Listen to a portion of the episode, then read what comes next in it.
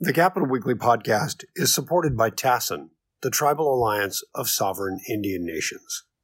Funding for the Capitol Weekly podcast is provided by the California Endowment and by TASIN, the Tribal Alliance of Sovereign Indian Nations.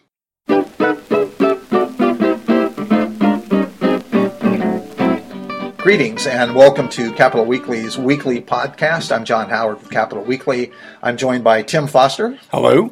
And by Paul Mitchell, VP of Political Data Inc. Hey, happy to see you. Thank you very much for participating, Paula. As usual, the best part of this conversation was before we turned the microphones on. So, but we're going to recap a little bit of that. Paul, uh, I wonder if you could chat a little bit about voter registration this year. I know you've been looking at it, and there's some new data coming in from the counties, I guess. What's cooking? Yeah, so we're right at the 60 day close before registration. People can still register to vote, but this is kind of a time period where the Secretary of State will put out some new numbers, and we're also getting new, fresh county voter files mm-hmm. yeah. uh, for all of our clients. And as that data comes in, we're able to do some analysis and really kind of break it up and try to understand what's happening with the electorate because you could presume that whatever's happening now in registration is kind of a foreshadowing of what's likely to happen in June in terms of turnout and how excited the electorate is about the election. Mm-hmm. I know we were talking earlier.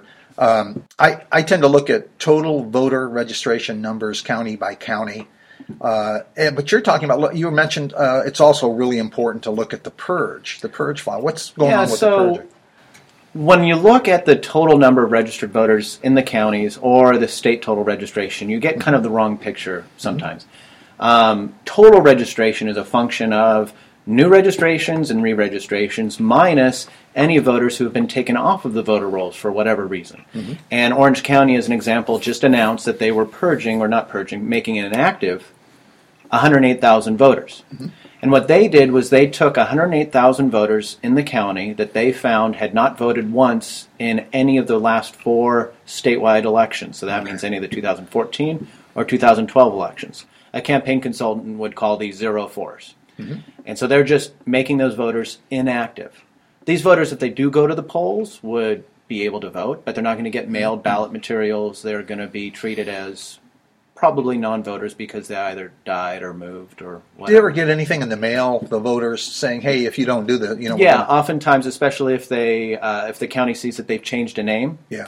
Uh, like when somebody changes a name from Bruce Jenner to Caitlyn Jenner, they get a little card saying, "Did you uh, re-register vote? Did you move? Is there?" And if they don't respond to that card, then they will be put on the inactive rolls. Mm-hmm. And um, so that is done because counties don't want to disenfranchise voters, uh, but at the same time, they don't want to send mailers that cost money and potentially are going to the wrong addresses and wrong people and send absentee ballots, as an example, to those voters. Um, if there's a good reason to believe that those voters are, in fact, not there anymore, mm-hmm. they've moved or they've died or they're just inactive. And so as counties grow in terms of their total registration on the Secretary of State reports, they're also shrinking as they purge. And this, the quantity of voters that get purged is significant. Um, we found almost a million voters that have been purged since 2014 statewide.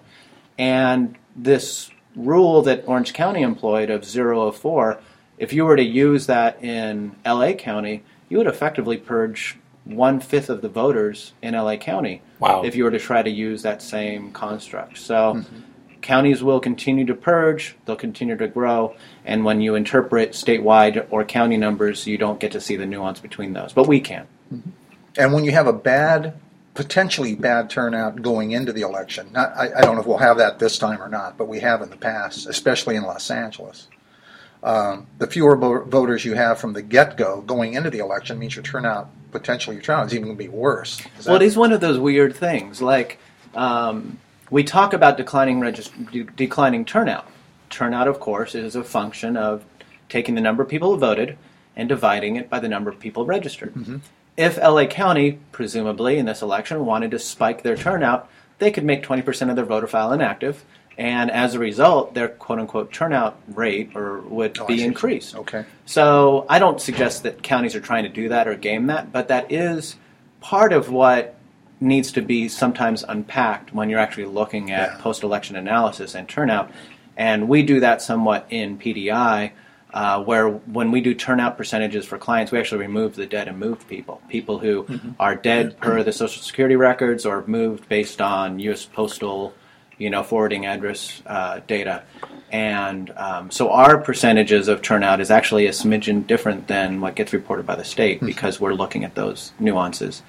And when we're doing this analysis of the registrations that are coming in, we're able to not just look at how much has a county grown or shrunk, but we're able to look at uh, when the person registered to vote, and also importantly, whether this is a new registration by somebody who has not been previously a part of the political process, or it's a re-registration, or somebody who's just, you know, updating their address, updating their partisanship, or uh, changing a name or some other Now, if someone is purged, that actually has a different impact when they go to vote versus someone who's on the inactive file. Is yeah, that correct? It, it, this is getting into a lot of the nuance within the county registrars, but generally inactive is a term meaning that they're you know not seen as a likely voter or an active voter. There's reason to believe that they've moved or something else. Um, but then purged means that they're just gone. If they went to the county and tried to vote and they were purged, then they wouldn't be able to vote. They'd uh, they could fill out a provisional ballot, which anybody can, but then when they actually went through the process of trying to identify whether this person made a legitimate vote, it wouldn't count. you know, we've we've talked about elections, but uh, Tim and I knew before before we got on the air here, uh, we were talking about the other elections that we don't hear much about, and those are the elections for delegates in the 53 districts, uh, congressional districts, because uh, these delegates are, are allocated proportionately in both parties, correct? Well, no, actually, they're uh, in the Republican primary. Uh, the congressional races are winner take all Okay. at the congressional district. Okay. So it's quote unquote, it's like a mixed proportional. It's the Ted Cruz or, or Donald Trump or John Kasich will win some proportion of the California delegates, but they are allocated winner take all at the congressional level district. Okay, district wide, it's winner take all. Yeah, and Okay. then and the, on the on the Democratic side, there's more delegates given out per congressional district, six in each congressional district, um, but those are given out proportionally to the congressional district as well. So Bernie Sanders and Hillary Clinton are bound to both win delegates leaving California, Uh-huh. and uh, they'll win those at the congressional district level. Where in say the congressional district we're in, uh, Hillary will win three delegates and Bernie Sanders will win three delegates. Uh-huh. Okay. So the elections in these 53, just, just for example, the Democratic side, we're going to ha- actually have elections. We're going to have mini elections of some sort. Uh, the locals gather and people vie for, they want to go to Washington to be your delegate. Is Yeah, that- there's a process of getting together uh, Democratic activists and Republican activists, and it might be at you know a union hall for one, or Yeah. at a uh, some other kind of meeting room or whatever, and they will actually get together, and they will amongst them elect the delegates to be uh, the representative for Ted Cruz, if it's the Ted Cruz convening or the Donald Trump convening, and uh, they will elect those people to go to the national convention. Who, who um, monitors this? I mean, how, how are the votes counted? I mean, I saw that it was a caucus in Iowa, and I saw somebody flicking a coin, and everybody stood around and they, oh, it's going to be you. So, I mean, I don't know. Are the rules here? Do we have a coin flip? Do we have. I actually don't know if we have high cards or coin flips for people who are uh, uh, running for those. Essentially, what will happen though is that this is a closed process. This, the state doesn't administer these. The state doesn't pay for these. Uh, this okay. is a closed process where local activists go. Um, when I did it once, or when uh, a friend of the podcast, Scott, Did you try Lett to did be a delegate one time? Um, I did run for to be a Jerry Brown delegate in '92, uh, and it was '91, I think. I, oh no, it was '92 when they actually did it. Um, You know, you can't see Scott us on Lang. radio, but you're actually older than you look because you look like you're about 25 right now. I'm older than Ted Cruz, which really is Whoa. Whoa. That's good or bad. I don't very know. bad. But so, so you could be the Zodiac killer. Is what you're telling me. that could be. I, I actually have a tangent story about the Zodiac killer, but I won't get into it. Uh, the reporter that covered him used to stay at my house when I was a kid. Whoa. Um, wow. Uncle Paul, I used to call him. Paul uh, Avery. I know Paul Avery. I knew Paul Avery. Yeah. Uncle Paul used to stay at the house. I ran Um, him in, in a surprise restaurant in the Delta many years ago called Rogelio's. Uh, but that's another story. That's we'll talk about story, that. All right, we've got to b- decrease the tangent Yeah. here. yeah. Back to uh, Back to uh, um, so yeah. Uh, anybody can run in these. It's the most active party activists that go to them. The delegates have to commit. I am a Hillary delegate. I am a Bernie delegate, and they will elect their slates. And uh, if in this congressional district Hillary Clinton wins all of the delegates, then the entire six delegates elected for the Hillary, dele- you know, in that congressional district will go to the convention. If Bernie Sanders and Hillary split, then it'll be the top vote getters among those delegates Ah, okay. that, that will actually go. And there are people who are friends of the podcast and in the Sacramento political community who are actually running for these delegate spots. Okay. If I wanted to run or Tim wanted to run, uh, who do we show up to to say, hey, we want to run? Or is there anybody? You'd have to be registered as a Democrat, Uh-huh. um, and uh, there's little. I guess you probably go on Facebook or talk to somebody who's running and find out where those Yeah. meetings are. Uh-huh. And and is this something? Uh, do delegates have any clout outside of the delegate process? I mean, I I'm, I know these people who are running as delegates are probably people who are very engaged in the process. Just- but does it give you anything outside of bragging rights once you're done? Fame and attention, and you know, Groupies. the, you, there are delegate groupies probably, um, but you get to go to the convention and you have an actual role at the convention, and it's definitely something I think for people who are active in politics. Uh, think to themselves, Yeah. someday I want to be a delegate. I want to go to the convention. Are they bound uh, for more than one the first ballot? I don't know all the intricacies Yeah. of the national convention process. Yeah. Um, I do know that uh, you know that's going to be something all the campaigns are going to be focusing on uh, coming, particularly in the Republican race. Well, there's been a tremendous focus on delegates that I've never seen in any election in my lifetime. Yeah, me too. Because of you know, the, of course, people are obsessed on the Democratic side with the super delegates, and then the delegates switching. I just saw a news story floating around about questions about how many delegates Clinton will get in Wyoming versus Sanders, and you know, the Sanders uh, fans are howling about what they see as impropriety. And then, of course, on the Republican side, uh, there's all been all sorts of delegate shenanigans. I, I don't know if that's a fair way to characterize it, but things that are unexpected say. And I think that this is one of the most interesting things about the election, if you're to look Yeah. at it from the macro level, and and and it has to do with the primary process as it was created in America was originally more a process of state legislators and party leaders selecting the nominee for the party, and then those nominees for each of the parties go and have a general election where the voters get to decide who's going to be the next president of the United States. That has shifted to a process whereby we have primaries and caucuses, and the, not the big party bosses and not the state legislatures, but the people decide who's going to be the nominee for each of the political parties. But it never made that full shift. It has one foot in one kind of entire structure and ideology, and another foot in the other, in kind of the people's ideology about how elections are run and what it means to be in a democracy. So we have our foot in one of each of these two very conflicting views of how the party should be electing their nominees and how presidents are elected. And and so I think the reason that we're having this um, focus on these delegates this election year is because on both sides, but particularly on the Republican side, we are coming down to a conflict between between these two very opposing thoughts about how elections happen. And if the delegates at the convention do essentially uh, overturn the public will in these caucuses and primaries, and out of the Republican convention, which would be the most likely place it would happen, out of the Republican convention, they elect somebody who was not the chosen candidates with the mo- chosen Yeah. candidate with the mm-hmm. most delegates. Mm-hmm.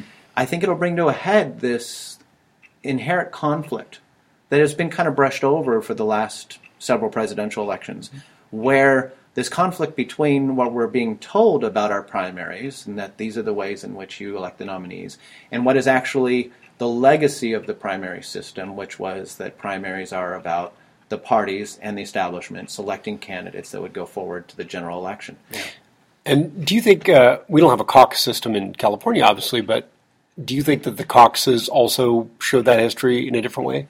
I mean, the caucuses uh, are less qu- little d democratic than the primaries. Right. And so I definitely think that these bring that issue a little bit more to the fore.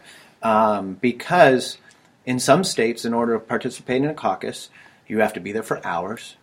Um, You know, I did caucus, simu- caucus simulations when I was in college back in Washington, D.C., uh, before the 96 election cycle. And these are elaborate, long process of people standing on different sides of the rooms and negotiating with each other to switch switch candidates. and- Seems much more old timey. it is old timey, but it's also anti-democratic-y. Yeah. like it's it's old timey, um, and it reflects a value. I think that has kind of been pushed aside in our election process. It it, it reflects a value of let's let the people who know the most, let's let the party people who are the most engaged select these nominees first, and then then let's let the you know masses weigh in in the general election and actually decide who's going to be the next president. And uh, we've shifted our entire language to the idea that that the masses do decide both primary and general, but we haven't kept up with changing the process to being one in which purely the people decide. So. I think that this inherent conflict between the, the old and the new primary structures is probably the most fascinating macro issue. We, we see that in um, in the dispute. I mean, the debate between closed primaries and open primaries as well. Uh, the fear of those who oppose open primaries of having someone in the opposite party, having voters in the opposite party come in and vote for yours. It, this is sort of the same. This is sort of the same argument where I guess the closed primary is more beneficial to the party. Yeah, and we have two different primary structures in California. We have the closed primary for the Republicans and a semi open primary for the Democratic Party. In the Democratic Party primary, they'll allow anybody who's a Democrat or anybody who is a NPP, declined to state, no party preference voter. It, they will not allow a libertarian to vote in the Democratic primary. A Libertarian Party member. a Libertarian Party member or an American Independent Party Right. member Got or it. a Natural Law or whatever, Peace and Freedom. None of those party members can vote in the in the Democratic primary, and no Republican can vote in the Democratic primary. So it's not a truly open primary like the U.S. Senate race is going to be, Okay. um, but it is a semi-open primary and allows. It's interesting.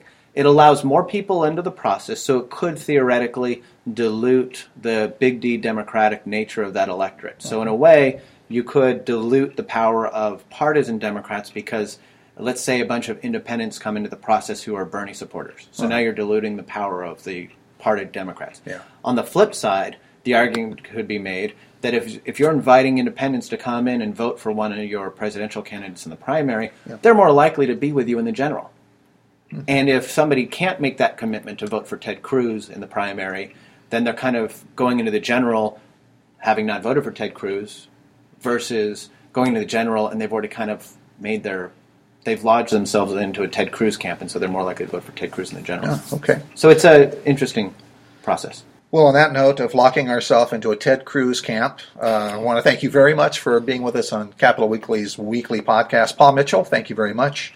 Tim Foster, thank you very much. Of course. Oh, by the way, a plug, a shameless plug. Um, that was the bell saying. That's give the- this- was, uh, uh, Paul Mitchell also is the author of CA 120, our version of, I guess, 538.